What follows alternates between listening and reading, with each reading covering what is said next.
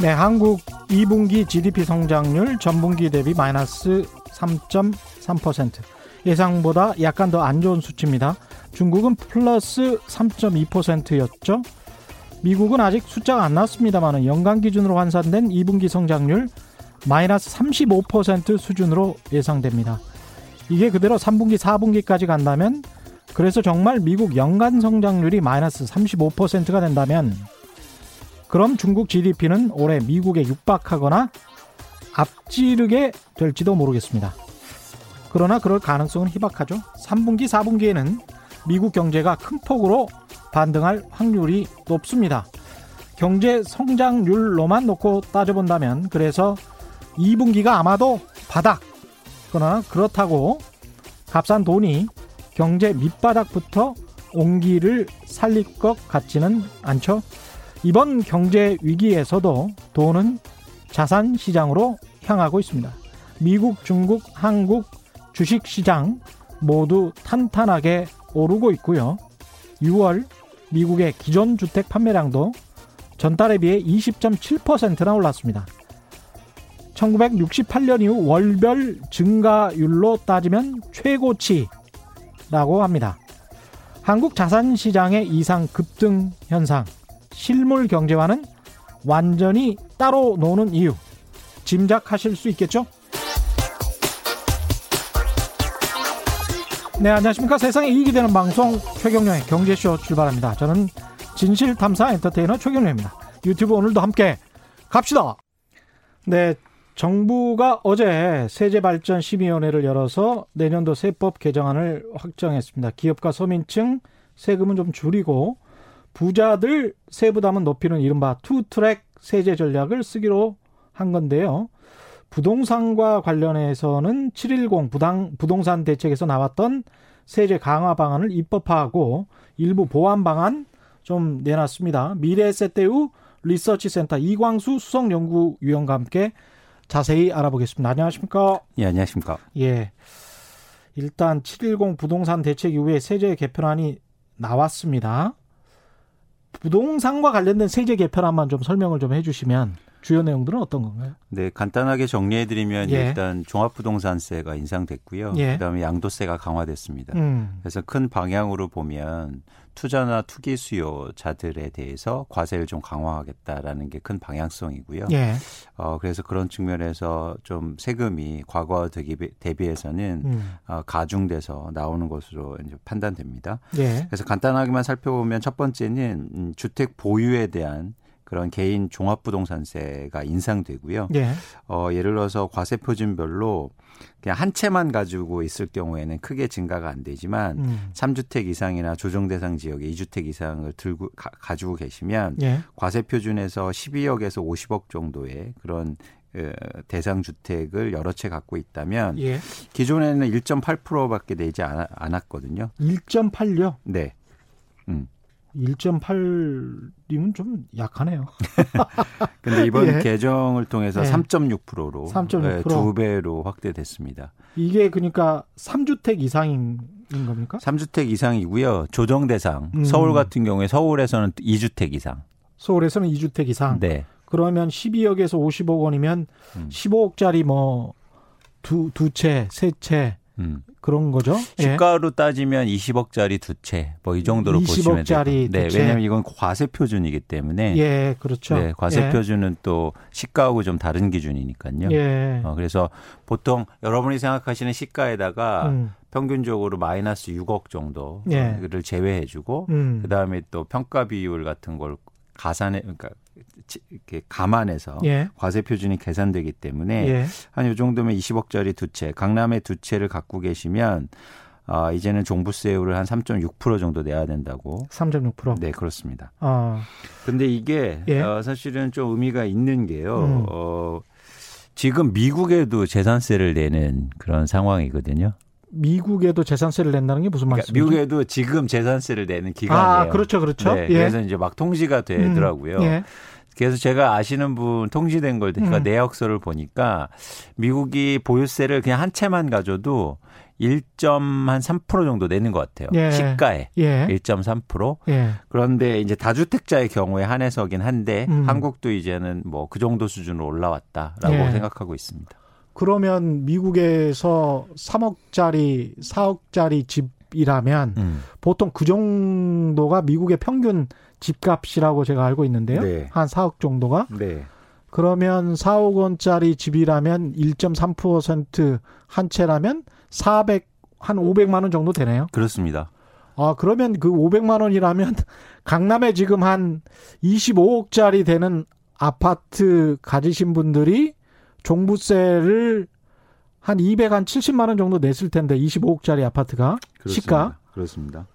미국 수준보다도 한 채만 갖고 있으면 한 채만 가지고 있으면 네. 아직 미국 수준보다도 못하네요. 그렇죠. 정확하게 예. 계산해 보니까요. 예. 어, 일단 서울의 아파트를 한 채로 갖고 있을 때 예. 어, 약 한 시가로 16억 원 정도 되면 예. 어, 종부세를 56만 원 냅니다. 예. 56만 원. 16억짜리에 56만 원. 네. 그리고 예. 내년에 이런 인상된 규정으로 예. 내는 게 종부세만 한 200, 215만 원 정도 될 것 같아요. 215만 원. 그래서 증가율은 높은데 예. 에, 일단은 뭐 재산세까지 합해봐야 한 400만 원 음, 되겠는데 4, 500만 원. 4, 500만 원. 네, 그러면 그렇습니다. 아까 미국의 4억 원짜리 주택 정도의 재산세가 음. 재산세 플러스 종부세 다 합해봐야 네. 미국의 4억 원짜리 주택 재산세가 되는 거네. 그렇습니다. 예. 그렇습니다. 그래서 이번에도 사실은 이 일반이라고 그래서 음. 1주택자에 대해서 종합부동산세율을 인상하긴 했거든요. 예. 근데 평균적으로 한 0.15% 포인트 정도 인상된 거라 예. 사실 1주택자나 이런 부분 이런 분들한테는 그렇게 가중되는 종부세 음. 인상은 아닙니다. 음. 근데 언론에서는 어, 실수요자나 1주택자한테도 엄청나게 오른다. 근데 난리 났죠. 뭐. 네, 기사를 예. 잘 읽어보시면 예. 한 200만 원에서 뭐 한 400만 원 예. 아니면 뭐 350만 원 이렇게 오르는 수준인데 예. 물론 개인적으로는 굉장히 가중될 수도 있죠. 음. 그런데 이건 좀 저희가 다르게 볼 측면이 있어 보입니다. 예. 네. 이게 제가 음. 오늘 7월 23일이잖아요. 네. 제 SNS에 네. 1년 전 글이 뜨더라고요. 근데 1년 전에 오프닝 글이 뜨는 거예요. 어, 네. 1년 전에 오프닝 글에 한국경제신문이 어떤 기사를 썼냐면 어 소득은 그대로인데 보험료랑 연금이 20%나 올랐다. 집값이 너무 많이 올라서 네네. 네. 어, 나 같은 노인은 어떻게 살란 말이냐 뭐 네. 이런 기사가 나왔어요. 네네. 그래서 일가구 일주택에 그 사시는 어르신이 내 음. 하소연을 그대로 썼죠. 네. 그게 한 25억짜리 집이었는데 제가 그때도 1년 전에도 그런 오프닝을 했었더라고요. 네. 그걸 파시고 음. 10억 정도의 아파트로 가셔가지고 네. 거기에서 주택연금을 받으신 다음에 그러면은 한 200만 원 이상의 현금이 창출이 되고 네. 나머지 15억 원을 가지고 풍족하게 쓰시면 된다고요. 네. 그 이걸 이런 식으로 세금이 많이 나오기 때문에 일가구 일주택인데 어떻게 하냐라고 음. 하면 음. 주택 가격이 올랐는데 공시 가격을 올리지 말라라는 이야기잖아요. 네, 네. 그럼 행정 처리를 하지 말라는 이야기고 음.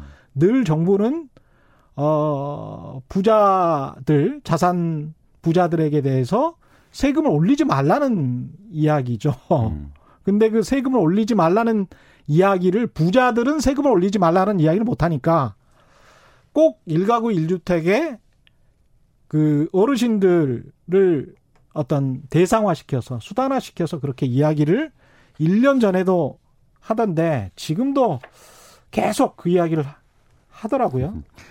그런데 정부가 예. 그런 어떤 그 우려를 반영해서 음. 어 고령자인 경우에 종부세의 최대 70%까지 세액 공제를 받을 수 있게 했고요. 예. 어, 장기간 보유하거나 담세력이 부족한 분들한테는 그렇게 종부세를 또 감면하는 게 그렇죠. 세력이 있습니다. 그래서 예. 오래 사시면 사실 종부세를 덜 내죠. 그럼요. 재산세도 예, 덜 예, 내고. 예. 예. 그래서 그런 관점에서 어, 좀 이거를 단순하게 어, 이렇게 많이 올라서 나, 나도 부담될 것 같은데, 음. 근데 좀 꼼꼼히 살펴보실 필요가 있고요. 관건은 이거죠. 예. 여기에서 이제 공정성의 문제가 나오는 겁니다. 예. 무슨 얘기냐면, 자, 40억짜리 아파트를 사는 1주택자하고, 음. 아, 나 부동산 투자를 좀 해보려고 해서 한 9억짜리 두 채를 산 사람이 있어요. 예.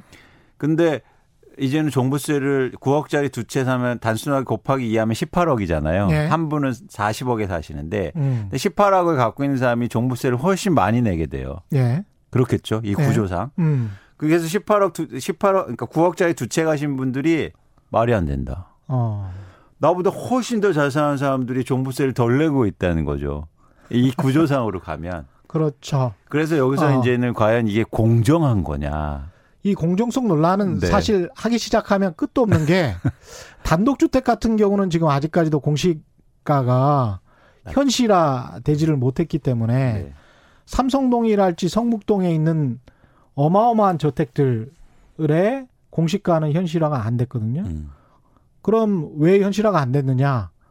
국토부에 가서 물어보면 아 이게 팔리지가 않으니까 시장가를 몰라요.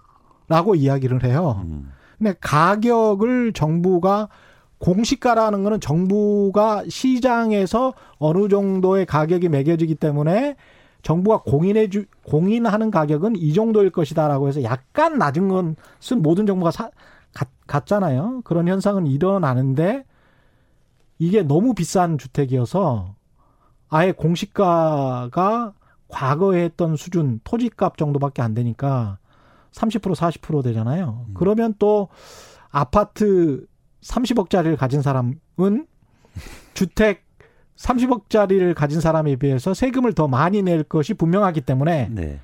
그분들은 또 부, 불공정하다라고 생각을 하겠죠. 그렇죠. 예. 그래서 이거는 음. 사실은 정치나 이제 정책이 풀어야 될 문제인데요. 예.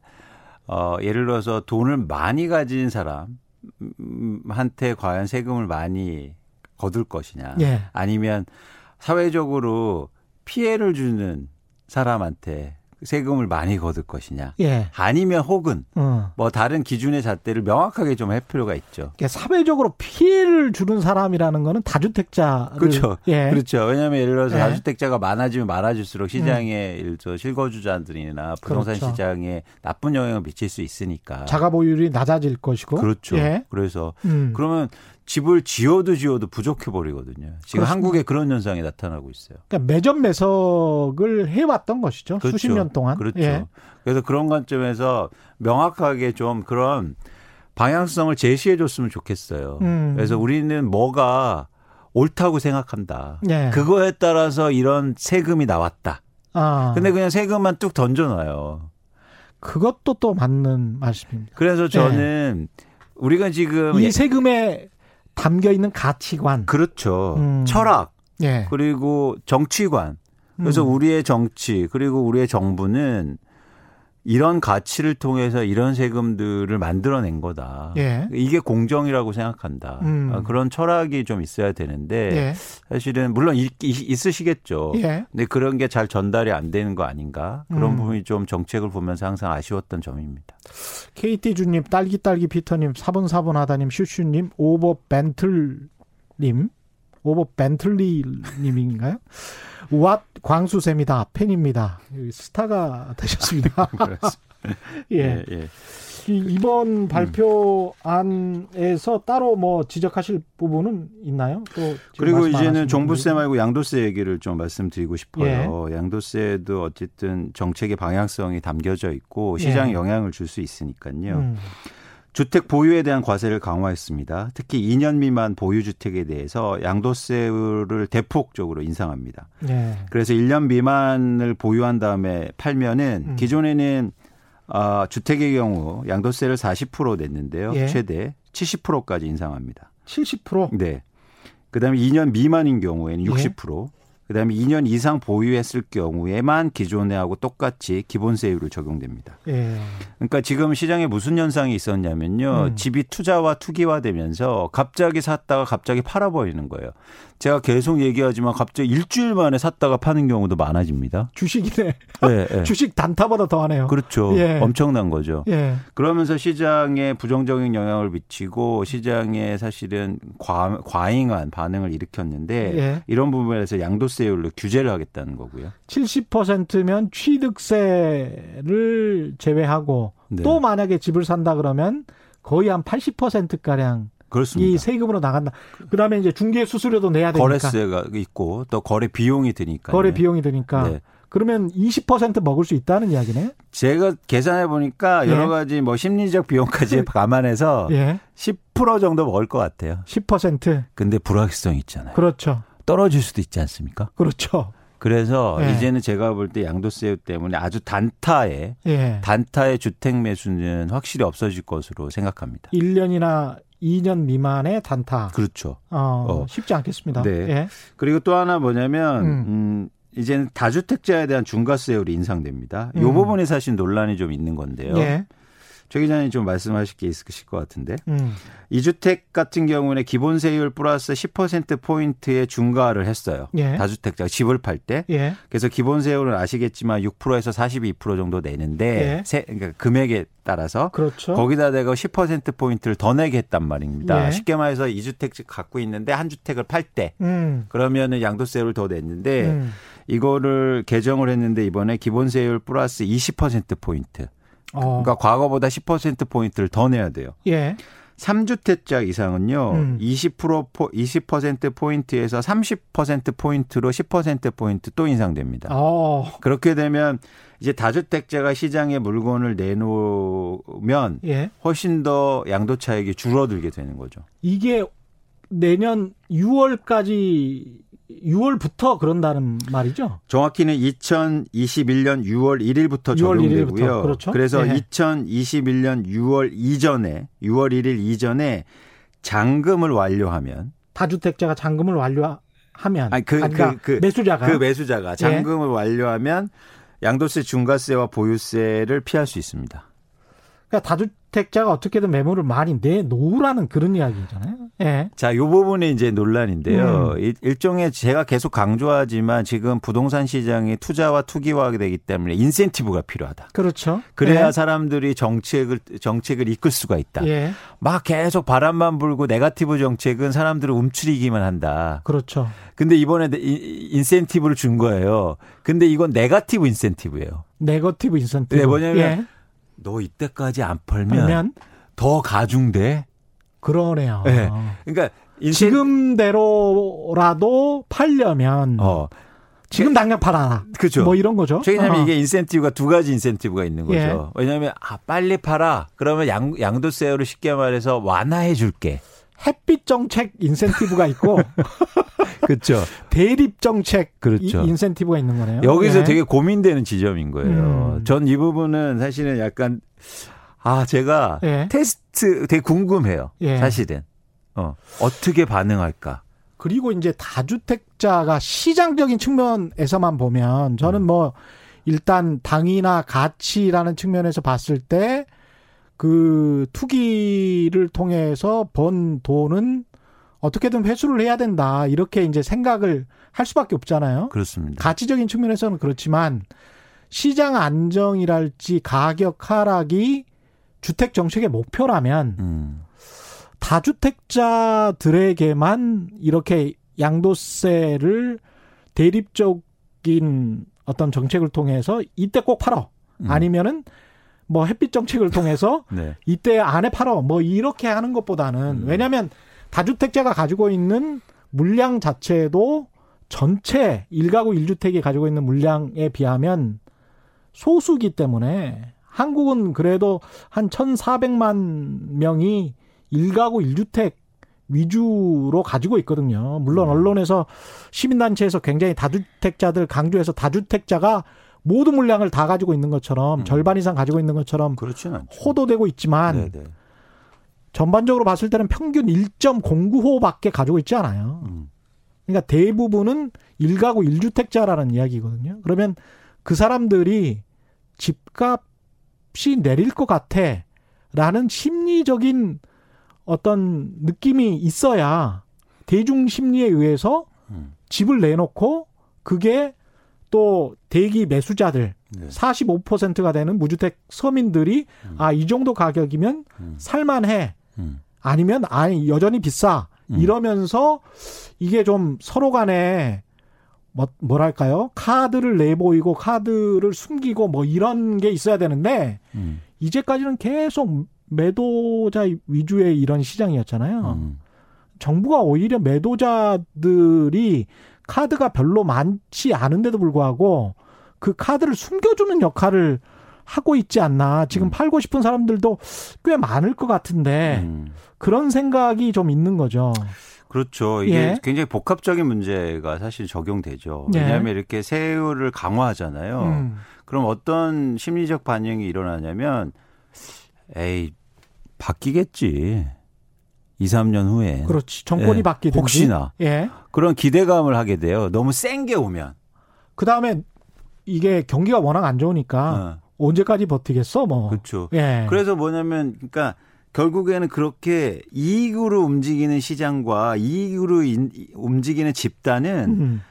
제가 계속 강조하지만 인센티브로 움직여야 돼요. 그렇습니다. 예. 그걸 어떻게 움직이느냐가 되게 중요해 보이거든요. 근데 이번에 이제 정부가 어. 인센티브라고 쓴 거예요, 이걸. 근데 이 인센티브로 시장의 참여자들이 과연 받을 것인가? 이게 아주 초미의 관심사긴 합니다. 근데 일단 아주 예. 단기적인 반응은 예. 당연히 증여로 돌리고 있어요. 아, 증여로 돌립니까? 예. 예. 그래? 나, 어. 나 이거, 이거는 인센티브라고 안 봐. 어. 나는, 그래? 그럼 난 증여할 거야. 대항할 그래, 거야. 그럴 거야. 근데 이런 부분이 글쎄요, 한계가 좀 있어 보이죠. 음. 왜냐면 그러니까 이제 증여도 세금을 올리겠다. 그렇죠. 예. 그렇죠. 계속 이런 방향으로 나가는데 일단 단, 단기적으로 시장에 특히 강남을 중심으로 해서 다주택자의 반응은 증여를 일단 대항하고 있습니다. 이게요, 이, 이 시장 상황을 보면 굉장히 네. 사실은 흥미롭게 네. 변화, 흥미롭단 말은 아니게. 이게 왜냐하면 네. 우리가 실거주자하고 주택시장 굉장히 중요하기 때문에 음. 사실은 굉장히 민감하고 중요한 문제들이죠. 음. 아, 그래서 이 정책이 사실 시장에 영향을 크게 미치고 있는데요. 음. 아, 지금 솔직히 말씀드리면 어, 좀 예측하기 힘, 아주 단기적으로 예측하기 힘든 방향 속으로 좀 흘러가고 있다. 예. 근데 어, 어쨌든 이런 부분에 대해서 뭐 담세라든가 담세 능력이라든가 어떤 뭐 세, 세율의 정의성 이런 걸 감안할 때 이런 정책은 좀 필요했다라는 음. 어, 생각을 가지고는 있습니다. 야생화 편지님은 행정 수도 이전을 빨리 국민 투표에 붙여서 상승세를 꺾어야 하지 않을까. 이 부분은 어떻게 생각하십니까? 행정 수도 이전. 행정 수도 이전된다고 음. 하니까요. 세종시 집값이 급등하고 있습니다. 어. 그러니까 제가 누누이 강조하지만 시장이 움직이는 게두 예. 가지거든요. 예. 하나는 뭐냐면 금리가 내려가니까 투자하려는 사람들이 시장이 많아졌다. 음. 그러다 보니까 가격이 오르니까 다주택자를 중심으로 해서 시장의 매물이 감소했다. 예. 간단해요. 어. 근데 왜 여기다 대고 갑자기 행정수도 이전을 얘기하냐는 거예요. 그 두 문제를 해결해야 되지. 예. 그러니까 행정수도 이전한다고 음. 해서 그럼 나 집 빨리 팔아야겠다. 음. 아니면 나 집 사지 말아야지. 예. 안 그러잖아요. 오히려 맞습니다. 세종시만 지금 난리 났어요. 그러니까 이게 네, 네. 저 제가 지난번에도 오프닝에도 오프닝에서 말씀드렸는데요. 정부의 정책은 장래 미래에 어떻게 될 거니까 네. 좀 가격이 내릴 거니까 주택을 충분히 공급할 거니까 조금만 기다려 달라는 거고 지금 국민들의 심리는 지금 당장 조급해진 거예요. 그렇죠. 근데 지금 당장 목전에 조급해진 이 심리를 어루어 만져줄 정책이 아직 안 나온 거예요. 맞습니다. 그게 문제입니다. 지금 정부가 크게 잘못 생각하고 있는 것 같은 게 저는 네. 자꾸 당장을 지금 시장에서는 요구를 하고 있는데 음. 계속 미래를 이야기를 하고 있어요. 그린벨트도 미래. 그렇죠. 행정수도도 미래. 뭐 지역 예. 지역 배분 이런 얘기를 하는데 제가 비유하자면 이런 거예요. 저는 음. 정부의 정책이라든가 방향성이 크게 달라질 거라고 생각한 그 기점이 있어요. 예. 언제냐면 음. 아 이건 전쟁이다 음. 이렇게 말씀을 하셨어요. 예. 그건 뭐냐면 상황 인식을 정확히 했고 예. 그러면 그 전쟁에 맞는 전술과 행동을 해야죠. 그렇습니다. 그래서 지금 폭탄 날라오고 총 쏘고 막 네. 이러고 있는데 네. 갑자기 저기 저, 군축미, 예. 전략미 마련하기 위해서 농사지어 예. 이런 얘기를 지금 하고 있는 거예요. 그렇습니다. 예. 아니 여기서 총알 쏘고 막 예. 지금 전쟁하고 있는데 지금 논밭이 불타고 있는데 네. 아니, 다른 쪽을 개발하고 있는 어, 거예요 지금. 지금 우리 5, 예. 뭐 3년 후에 저 예. 근본적으로 구, 굴량미가 중요하니까 농사부터 짓자. 아 이게 이건 아닌 것 같아요. 예. 네, 제가 근데 음. 이게 지금 괜찮아요. 피해자들이 없으면. 음. 피해자가 생기지 않습니까? 음. 올해 그래서 제가 상반기에 가장 안타까운 게 뭐냐면 3, 40대가 집을 네. 샀다는 거예요. 네. 빚을 엄청 일으켜서. 근데 빚이 그 100조가 넘더라고요? 그렇습니다. 2년 동안에 빚이 100조가 넘어요. 예. 엄청납니다. 예. 그래서 그런 30대의 빚만 그렇습니다. 30대의 빚만. 그렇습니다. 그래서 예. 2년 2년간 순 증가율이 매년 100조씩 증가했어요. 매년이었습니까? 네, 그게? 네. 충격적이죠. 그럼 200조네. 네. 그러니까 이게 그런 그러니까 왜 이런 일이 벌어졌냐면 30, 예. 30, 40대 집을 없는 계층이 집을 없는 계층이 가장 조급하잖아요. 그렇죠. 수혜도 못 받고. 음. 그리고 그동안 올라가는 거 보기만 하고. 청약 점수는 낮고 그러니까. 네. 예. 그리고 정부가 막 전쟁이라고 하면서 음. 집값 떨어졌다고 약속했는데 음. 사실 그것대로 안 되니까. 그리고 전반적인 경제 상황이 저금리지만 유동성이 넘쳐나고 음. 아까 오프닝에서도 지적했습니다만은 미국이 지금 모기지 그 론 있지 않습니까? 그걸 못 내는 사람들이 전체 인구의 4분의 1이더라고요. 맞습니다. 4분의 1인데 또 주택 수요는 그렇게 많아가지고 20%라 기존 주택이 막 더 나가버렸어요. 음. 거기 500만 원 가량이 나갔어요. 500만 원 가량이. 네. 이거는 지금 자산 시장이 정말 이상하게 움직이는 거거든요. 음. 그래서 이런 부분에 대해서 정책이 잘못된 신호들을 시장에 주면 안 되고요. 음. 그러면서 또 가장 심리적으로 취약한 계층을 건드린단 말이에요. 음. 자산이나 시, 심리적으로 취약한 계층. 그렇죠. 최인아 솔직히 얘기하세요. 음. 솔직히 저희가 음. 생각하면 자산 시장 변동하고 금리가 변동하고 크게 변동해도 사실 느긋한 사람이 누굽니까? 부자죠. 그렇죠. 마음 예. 조급하고 그런 사람들이 항상 예. 뭔가 쫓기는 사람들이 취약계층이잖아요. 당하는 거죠. 그리고 열심히 예. 살려고 노력하는 분들. 예. 근데 여기에 맞춰서 그런 정책들이 전쟁처럼 음. 해야 되는데 음. 그런 부분이 좀, 좀 아쉬웠다. 음. 그런데 저는 방향성을 좀 찾긴 하고 있다. 예. 이런 710 대책의 세제 혜택이라 세제의 부분이라든가 음. 이런 부분은 좀 저희가 어 시장에 영향을 미칠 수 있다고 일단 생각하고 있고요. 또 하나 또 재미있는 아 재밌다는 게 아니고 양도소득세 음. 관련돼서 또 한 가지 이제는 나온 게 예. 과거에는 그냥 갖고만 있으면 공제를 굉장히 많이 해 줬어요. 예. 그래서 예를 들어서 1세대 1주택자에 한해서긴 하지만 음. 보유하고 있는데 10년 이상 보유하고 있으면 양도 공제율을 80% 정도 해줬습니다. 그렇죠. 예. 음. 예. 근데 이번에 개정됐는데요. 음. 그거를 두 가지로 나눴습니다. 음. 왜냐하면 그냥 보유만 했으면 10년 이상 되면 40% 공제해주고 예. 살아야 돼요. 이제 거주. 실거주. 네. 예. 거주를. 예. 그래서 이, 이, 부분 되게 중요합니다. 음. 이게 왜냐하면 서울의 평균 자가 점유율이요. 예. 50% 중반대가 좀 어, 넘어요. 50한 4% 되더라고요. 예. 네. 그러니까 뭐냐면 대부분 자기 집에 살지 않아요. 음. 근데 이렇게 되면은 어, 과거에는 그냥 안 살아도 공제를 그냥 해줬는데, 예. 그러니까 그냥 불로소득이 그냥 증가하는 거죠. 예. 근데 이번에는 거주 요건이 들어가면서 음. 실거주자 한다는 거죠. 음. 근데 이런 부분이 이, 이 세금 관련해서 저, 저는 만약에 진짜로 정부가 어떤 의지를 갖고 음. 집값 안정의 의지가 있다면 어떤 것도 자, 자신은 좀 고민해 볼 수 있냐고 생각하냐면요. 네.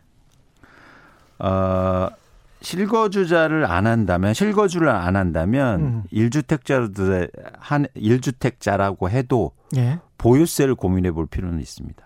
실거주를 안 한다면 네. 보유세는 어떻게 해야 돼? 보유세를 인상하자는 거죠. 음. 왜 이런 왜 이거를 고민해 봐야 되냐면 예. 올해 음. 올해 그 아주 극명하게 최근 들어서 나타나는 두 가지 현상들이 있는데요. 예.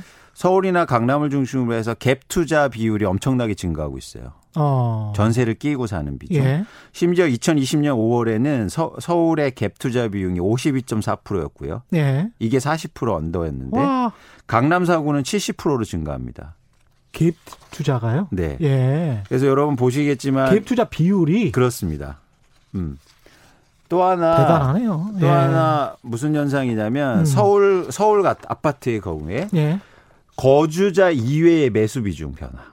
예. 그러니까 서울에 안 사는데 음. 서울 집을 산 비중이 갑자기 강남은 거의 30%가 넘고 있고 서울은 20%가 넘고 있어요. 어. 어. 그러니까 살 목적으로 집을 사는 게 아니에요. 이것도 제가 한번 실증적으로 12여 년 전에 한번 네. 한 2, 3천 세대를 등기부등본을 다 떼어서 네. 조사를 해본 적이 있어요. 네. 탐사 보도를 한 적이 있는데 그 잠실에 음. 재건축 예정 아파트 단지였거든요. 전 세계 20여 개국에서 그 교포들이 투자를 했었고 그 다음에 뭐 부산, 광주 뭐 지역에 사시는 분들 있잖아요. 그 주소지를 우리가 확인하면 되니까.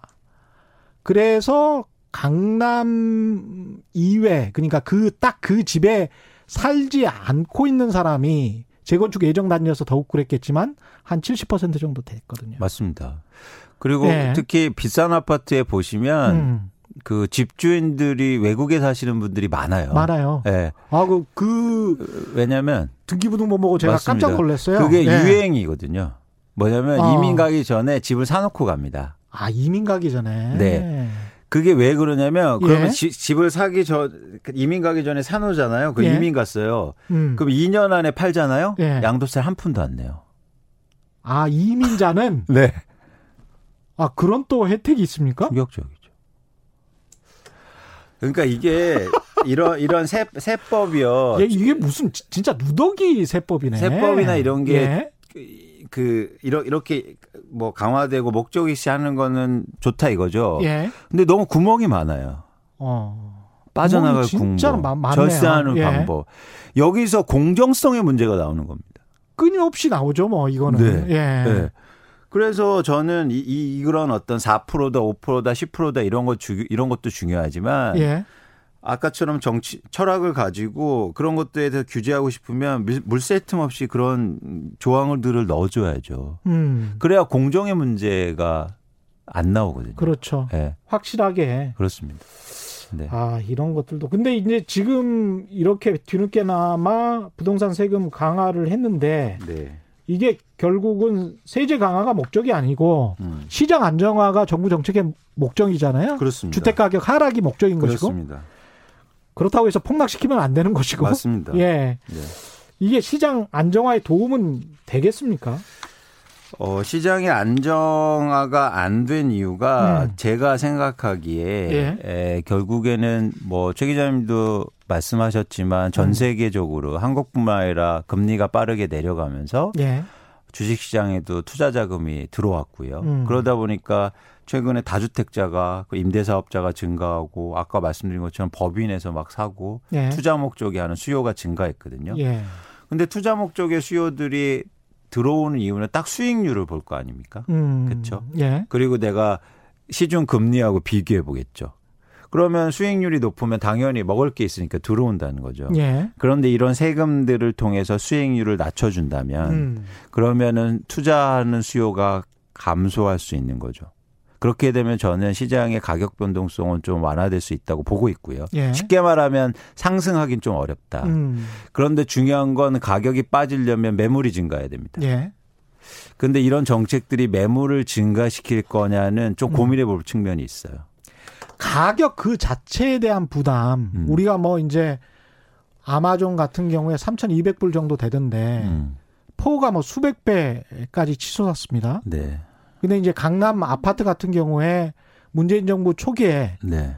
뭐 이른바 언론에서 그 대장주라고 하는 반포의 한 아파트 음. 단지를 제가 꾸준히 모니터링을 해보고 있는데 그 문재인 정부 초기 2017년 5월에 취임했으니까 그때 18, 9억 했거든요.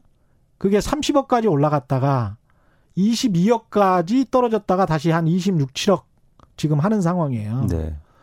그래서 이제 30억 평당 1억이라는 그 수준이 혹시 그 가격적으로 굉장히 시장에서 부담을 느끼는 가격인 건지 음. 아니면 구글이나 아마존 올라가듯이 자산 시장의 버블이라는 게 한도 끝도 없이 이렇게 올라갈 수 있는 것인지 네. 어떻게 생각하십니까? 그냥 놔두면 계속 올라가겠죠. 예, 그냥 놔두면. 네. 그래서 이런 음. 정책이나 정부의 안정화 정책이 사실 필요한 거고요. 예. 이렇게 정부가 참여하면 어, 떤 분들이 이런 말씀을 하세요. 예. 시장에 왜 정부가 참여해? 그렇죠. 마켓에 아직도 아, 그런 생각을 가지신 분들 많습니다. 아니 예. 근데 음. 최 기자님 솔직히 아마존 그렇게 오른 게 누구 때문입니까? 중앙은행 때문이에요. 예. 예 코로나19 때문에 시장 안 좋아지는데 거기다 대고 음. 갑자기 금리 인하주고 회사채 매입해주고 엄청나게 유동성을 공급해주니까 예. 돈들이 몰리면서 올라가는 거잖아요. 예. 그럼 올라갈 때는 너네 왜 참여해서 올려라고 하지 않고 예. 오른 거를 사회적으로 문제가 생겨서 그걸 안정화시키려고 하는 참여는 왜 어. 반대하냐는 거죠. 그거는 이제 특정 이익의 이익을 보존하기 그렇죠. 위해서 그런 거죠. 그렇죠. 그래서 예. 시장이라는 건 예. 아니 저희 교과서에도 나옵니다. 네. 시장이 엄연한 참여자예요. 정부, 정부 기업, 기업, 가게, 가게. 그렇죠. 예. 정부도 당연히 하나의 주체이기 때문에 참여를 해야 되죠. 특히 예. 부동산 시장은 반드시 참여해야 돼요. 음. 왜냐하면 공급이 제한됐기 때문에. 그렇습니다. 땅이요. 그렇습니다. 공급이 제한된 시장에서 그냥 놔두면요. 음. 공급자들이 시장을 좌지우지해. 그래서 이게 독과점이 생기는 거잖아요. 그렇습니다. 그래서 정부의 부동산 참여는 반드시 필요하고 전 세계 모든 나라가 참여하고 있습니다. 음. 어, 그래서 그런 관점에서 정부가 참여하는 건 맞는데 네. 중요한 건 니네 참여하지 마. 시장에 참여하지 마. 이, 이게 yes or no. 이게 맞다 아니다가 논쟁이 아니고요. 음. 잘하고 있느냐예요. 그렇습니다. 시장의 정책이 잘 먹히고 있느냐, 효과적인가. 그렇죠. 그것만 보면 되는 거예요. 예. 그렇죠. 그래서 저희가 요구하고 정책에 대해서 말해야 되고 여러분이 주장하고 음. 우리가 유권자나 시민으로서 참여할 부분은 정부 아웃이 아니라 네. 니네 잘하고 있어. 음. 이 정책이 과연 시장의 안정화에 도움이 돼라는 질문이 필요한 겁니다. 그렇습니다. 예. 네. 7764님, 정책이 이상해요. 음. 집 팔라고 해놓고 살 사람들 대출은 다 막아놓고 주택 사는 사람이 돈 다 가지고 사는 사람이 얼마나 있다고 어느 한쪽 물건은 터놓아야 하지 않을까요? 이게 이제 그 무주택자 입장에서는 어떻게 느끼는 거냐면 제가 빙의 돼서 말씀드려보면 아마도 사다리를 타고 많은 사람들이 그 난파선 위에 올라갔는데 난파선이 아니고 그 항구의 배에 올라갔는데 배가 떠나면서 사다리를 치워버리는 것 같은 그런 상황인 거죠 지금. 예, 대출 규제를 해버리니까 어 나는 집을 사고 싶은데 더 올라갈 것 같은데 네. 떠나버리는 거죠. 네. 이건 좀 심한 거 아니야? 이렇게 이제 생각을 하지만 또 정부는 더 이상 못 올리게 하는 방법은 수요를 어떻게든 좀 음. 들어가는 입구를 좀 타이트하게 만들어 놔야 되겠다. 좁게 만들어 놔야 되겠다. 음. 그 이야기인데. 음. 맞습니다. 그, 예. 이게 되게 어려운 말씀인데요. 음. 아, 안타깝죠. 왜 안타까우냐면 지금 그렇게 나 대출 안 해서 집 못 사자는 사람들은 사, 분들은 예. 집이 없는 분들이시잖아요. 그렇죠. 그렇기 때문에 사실은 더 열받는 거죠. 음. 내가 그래서 마음 먹어서 집 살려니까 대출이 안 돼서 아예 그냥 아예 이제는 포기자가 되면서 더 울분이 쌓이는 거죠. 예. 그런데 저는 시장을 분석하는 입장에서 미묘한 변화들이 음. 예, 감지되는데요. 음. 말씀드린 것처럼 1분 특히 올해 상반기에 이런 어떤 3, 40대 기존의 새로운 소비자들이 시장에 나타나 수요자들이 시장에 나타나서 집을 매수하는데 예. 파는 사람들은요. 법인과 어. 다주택자라는 겁니다. 그 사람들은 뭐 많이 먹었다 아이가 뭐 이런 거 아닙니까? 그렇죠. 근데 만약에 예. 이 가격이 고점이라고 하면요. 예. 그러면 누구는 대출 규제를 여기서 확 풀어준다면 음. 진짜 문 열어주고 이제는 자유롭게 나가라고 해줄 수 있는 거일 수도 있어요. 그렇죠. 예. 네. 높은 가격에 그래서 대출 받아서 다 사면 음. 그게 마음껏 팔 거 아니에요. 그래서 아주 요즘 이번 주에 굉장히 중요한 뉴스가 나왔어요. 예. 뭡니까? 강남에요. 음. 어, 한 일가가 예. 46채의 아파트를 갖고 있는데요. 예. 이거를 사모펀드가 전부 다 매입했습니다. 아, 한 가족이 46채의 아파트를 가지고 있었어요? 네. 어.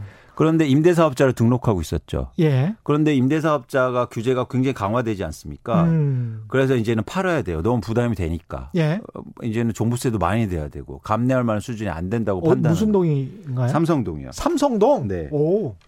나홀로 아파트네요. 그러니까. 그렇습니다 예. 그래서 이거를 파는데 최 기자님 이거 누가 사줍니까? 그 정말 큰 손 법인 뭐 이런 것들이 아무도 안 사요 이제 법인들이나 예. 어. 힘들죠. 예. 그러니까 이걸 누가 샀냐면 사모펀드가 샀다는 사모펀드가, 거예요. 예. 네, 사모펀드가 샀어요. 예. 뭐 여러 가지 혜택이 있으니까. 예. 그런데 사모펀드가 샀다는 그 팩트가 중요한 게 아니라 음. 자 임대사업자라든지 다주택자들이 시장에 매물을 내놓는 굉장히 중요한 시그널도 될 수 있다는 겁니다. 아 오히려 여기서 근데 중요한 게 이 예. 매매가가요. 음. 강남의 한복판인데 물론 나홀로 아파트긴 하지만 예. 30평에 10억 8천만 원에 팔렸습니다. 이 오, 평당 헐값이네? 3,800만 원. 3,800? 네. 주변에 호가가요. 호가가 삼성동이면 15억입니다. 15억. 네. 그러니까 평당 5천만 원 정도 해요. 예. 근데 평당 3,800, 3,800만 원이 넘겼어요. 음. 여러분 어떻게 생각하세요? 매물이 증가하잖아요. 예. 받아줄 사람이 없으면 이런 그렇죠. 현상이 나올 수도 있어요. 사모펀드는 이게 얼마나 된 아파트인가요? 연식이 좀 됐나? 연식이 됐죠. 1990년대 중반에. 아, 네, 1990년대 중반에. 네. 뭘 리모델링을 해서 다시 이제 분양을 하겠다 뭐 이런 생각을 가지고 있는 그렇죠. 거네. 예. 근데 어쨌든 그게 비싸면 안 샀을 거예요. 그렇겠죠. 그 사모펀드가 뭐. 예. 그런데 제가 포인트로 잡는 건 음. 아, 이게 그러면 되게 놀랄만한 사건이에요. 음. 갑자기 누가 손절을 한 겁니다. 아. 아. 사실 정책이 이렇게 시장에 영향을 줄 수도 있어요. 아. 제가 지난번에 말씀드렸죠. 아, 잠깐만요. 네. 지금 그 사례가 음. 청취자들 문자에 따르면 자기 땅에 지은 거고 네. 아니 그 가족이 자기 땅에 지었다는 이야기겠죠? 네, 네. 거래가 취소가 됐다는데요? 어떤 거래가요? 그 거래 자체가. 아, 그거는 제가 업데이트 되지만 아. 그 행위 자체를 한번 잘 보자는 거죠. 예. 행위 자체를 그렇게 일단 팔았잖아요. 아. 그러면 지금 대출을 만회해서 논란 때문에 취소가 음. 됐을 수도 있는데요. 네. 그러니까 왜, 왜 임대사업자는 그걸 그렇게 싼 가격에 나눴을까? 음, 10억, 11억도 안 되는 가격에. 네. 왜 나눴을까? 이거는 지금 시장의 변화도 있고 심리적 압박도 하고 정부가 음. 의도한 대로 예를 들어서 임대사업자를 규제하고 사업자를 규제하니까 예. 매물이 나올 수도 있다는 거예요. 예. 무슨 얘기를 들었냐면 제가 서울의 주요 아파트의 임대사업자 비율을 조사한 걸 알려드렸죠. 예. 평균적으로 13%가 임대사업자가 들고 있더라. 음. 많은 데는 20%가 들고 있더라. 그렇죠. 그런데 이런 물량들이 계속 잠기면서 시장에 앙등 현상을 일으켰는데 음. 반대로 이제 앞으로 매물이 증가하는데 만약에 대출을 규제하고 사줄 사람이 없다면 예. 퇴출이 안 되잖아요. 그렇죠. 그럼 가격을 갑자기 떨어지죠. 음. 이런 이, 이런 현상이 나올 수도 있다는 거예요. 예. 그래서 여기다 대고 여기다 대고라는 표현은 좀 죄송한데 어쨌든 음. 이런 상황 속에서 대출을 확 풀어줘서 음. 대출 받을 수 있는 사람들이 누굽니까 지금? 무주택자가 가장 대출을 유리하게 받을 거잖아요. 예. 근데 무주택자가 그 물량들을 자유롭게 받아주는 게 과연 제가 시장을 보는 입장에서 과연 맞을까? 음. 라는 생각이 든다는 거예요. 예. 네. 여러분 대출 많이 받아서 비싼 집을 사는 걸 어떻게 과연 생각하세요? 아니면 음. 변동성이 있고 조정이 있을 때 시장이 안정됐을 때 사는 게 더 맞지 않을까라는 생각이 전 든다는 거죠. 그렇습니다. 음. 박상훈님 왜 여러분들이 대안을 말씀해 주세요. 어떤 정책을 하는 것이 가장 시급할까요? 정부의 정책 측면에서는 어떤 정책이 좋다고 생각하십니까? 음. 제가 음. 어 일단 정책의 큰 방향성에서 강조하자면 이 시장은 인센티브로 움직인다. 예. 그래서 이렇게 투자나 투자 투기와 있는 시장을 음. 읽을 수 있는 그런 정책이 필요하다는 거고요. 예. 제가 오늘은 세 가지를 한번 제시해 볼게요. 예, 세 가지. 네. 예. 첫 번째는 이제 이런 정책의 방향성이 잡히긴 했는데 투자 수익률을 낮추는 정책이 필요합니다. 음. 그래서 금리가 내려간 만큼 역대 예. 최고로 내려갔으니까 음. 역대 최고로 투자 수익률을 낮추는 정책이 필요해요. 그렇죠. 먹을 게 없, 없게 만드는. 그렇죠. 그러면 예. 수요가 투자 수요가 안 생기죠. 그렇습니다. 예. 예. 예. 그래서 이런 정책이 필요한 거죠. 음. 두 번째는 뭐냐면 저는 지금 이, 이 사모펀드를 제가 얘기 드린 이유가 음.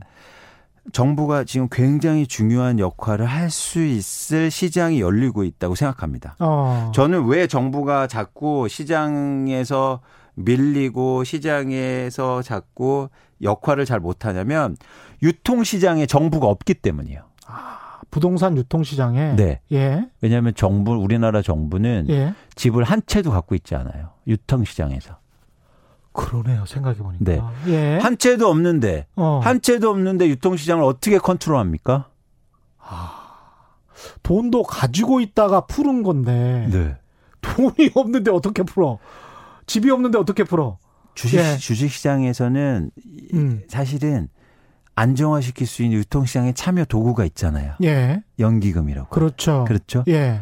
그런데 이 부동산 시장에선 정부가 유통시장에 참여할 수 있는 방법이 없어요. 아예 한 채도 없기 때문에. 그렇군요. 그런데 잘 보세요. 음. 전국에 임대사업자가 160만 채를 들고 있습니다. 예. 임대사업자를 음. 규제를 하면 임대사업자 물량이 나오겠죠. 예. 정부가 받아주면 어떨까요? 아, 차라리. 네. 그럼 유통시장이 아주 소프트하게 들어갈 수가 있어요. 소프트 랜딩을 하면서. 아까처럼. 네. 아까처럼. 아까 사모펀드처럼. 그래서 사모펀드가 네. 싸게 산 것처럼 정부가 싸게 사올 수 있잖아요. 예. 예. 잠깐만요. 아주 익사이팅해지고 있는데 호우경보를 알려드려야 되겠습니다. 네. 예, 7월 23일 4시 40분 현재 인천광역시 옹진군, 군산시, 태안군, 보령시 지역에 호우경보가 발효됐습니다. 인천광역시 옹진군, 군산시, 태안군, 보령시 지역에 호우경보 발효입니다. 마지막으로 네. 세 번째 정책은 예. 세 번째는 인센티브를 줘야죠. 인센티브를 줘야 된다. 네. 정부가 유통시장에 참여하고 임대 사업자의 물량도 받아서 그것을 싼 값에 내놓을 수 있는 soft landing 정책을 생각해 보자. 네. 세 번째가 네. 인센티브. 네. 네. 이건 사실 두 번째 유통시장하고 여러 가지 연관돼서 저희가 고민할 필요가 있는데요. 네. 그러니까 지금 재건축에 로또 아파트가 양산되잖아요. 네. 저는 이런 것도 생각해 볼 필요가 있죠. 재건축을 하는데 청약 물량을요, 음. 정부가 청약하는 겁니다. 아. 그래서 다시 그래서 거기에서 임대를 주든 아니면 분양을 하든 고민해 본다. 그럼 정부가 다 가져오는 거죠. 대신 그러네. 무주택자한테 예? 펀드를 가입하게 하는 거예요. 집의 소유권을 주지 말고. 재밌네. 자, 그럼 예? 어떻게 되냐면요. 음. 이게 안 될 거라고 생각하지 마세요. 음. 자, 재건축 조합은 똑같습니다. 예? 그게 개인한테 분양해 주든 그러네요. 정부가 가져가든 예. 어쨌든 분양가 상한제에서 가격은 정해져 있잖아요. 예. 근데 지금 그걸 누가 가지고 가는 논쟁이 되니까 로또니 이런 분야 생기는데 자 대신 정부가 매입할 때는 어. 인센티브를 주는 거죠. 그러면 재건축도 더 원활히 할 수가 있죠. 음. 그러면 지금 계속 시장에 막 나온 사람들이 뭐 재건축 규제 완화 이게 아니고요. 네. 정부가 그 안에 참여하면 어. 재건축 규제 완화 해줘도 돼요. 아주 혁신적인 또 아이디어가 최경련의 경제쇼에서 나왔습니다. 네. 정부 당국자들 많이 듣고 계시죠? 그렇게 되면 정부가 네. 유통시장에 되게 강력한 힘을 가져가게 될 거예요. 지금 우리나라의 가장 큰 문제가 제가 몇 분 남았나요? 예, 10초. 네. 예. 아니, 사회적으로 격차가 엄청 커지는 건 뭐냐면 그 예. 안에서 다양성이 훼손되기 때문이에요. 음. 강남에 저는 학교에 다니는 애들이 가장 불쌍합니다. 왜냐하면 1등하고 꼴등하고 한 문제 차이로 결정되거든요. 예. 거기에 우리가 예전처럼 못 사는 사람과 잘 사는 사람이 어우러 살아야죠. 알겠습니다. 지금까지 이광수 수석위원이었습니다.